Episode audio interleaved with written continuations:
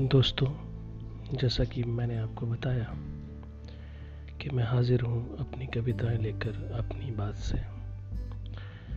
तो सबसे पहले अपनी बात का कुछ परिचय हो जाए, वो भी कविता की तरह।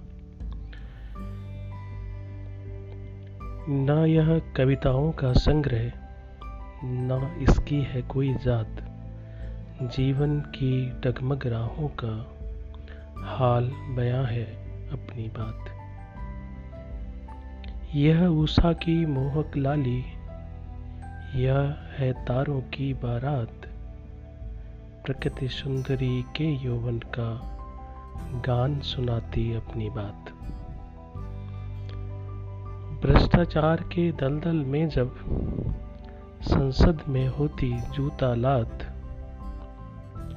आज़ादी के, आज़ादी के इन बरसों का लेखा जोखा अपनी बात। कूड़े पर पिंटू का बचपन, फुटपाथों की ठंडी रात, जनमानस का दर्द समेटे पल पल रोती अपनी बात। जीवन की घनघोर डगर पर जब फैली हो काली रात तब अंतस का दीप, दीपक बनकर बोध कराती अपनी बात। यह स्मृति के पावन क्षण है, मधुर मिलन है प्रिय के साथ।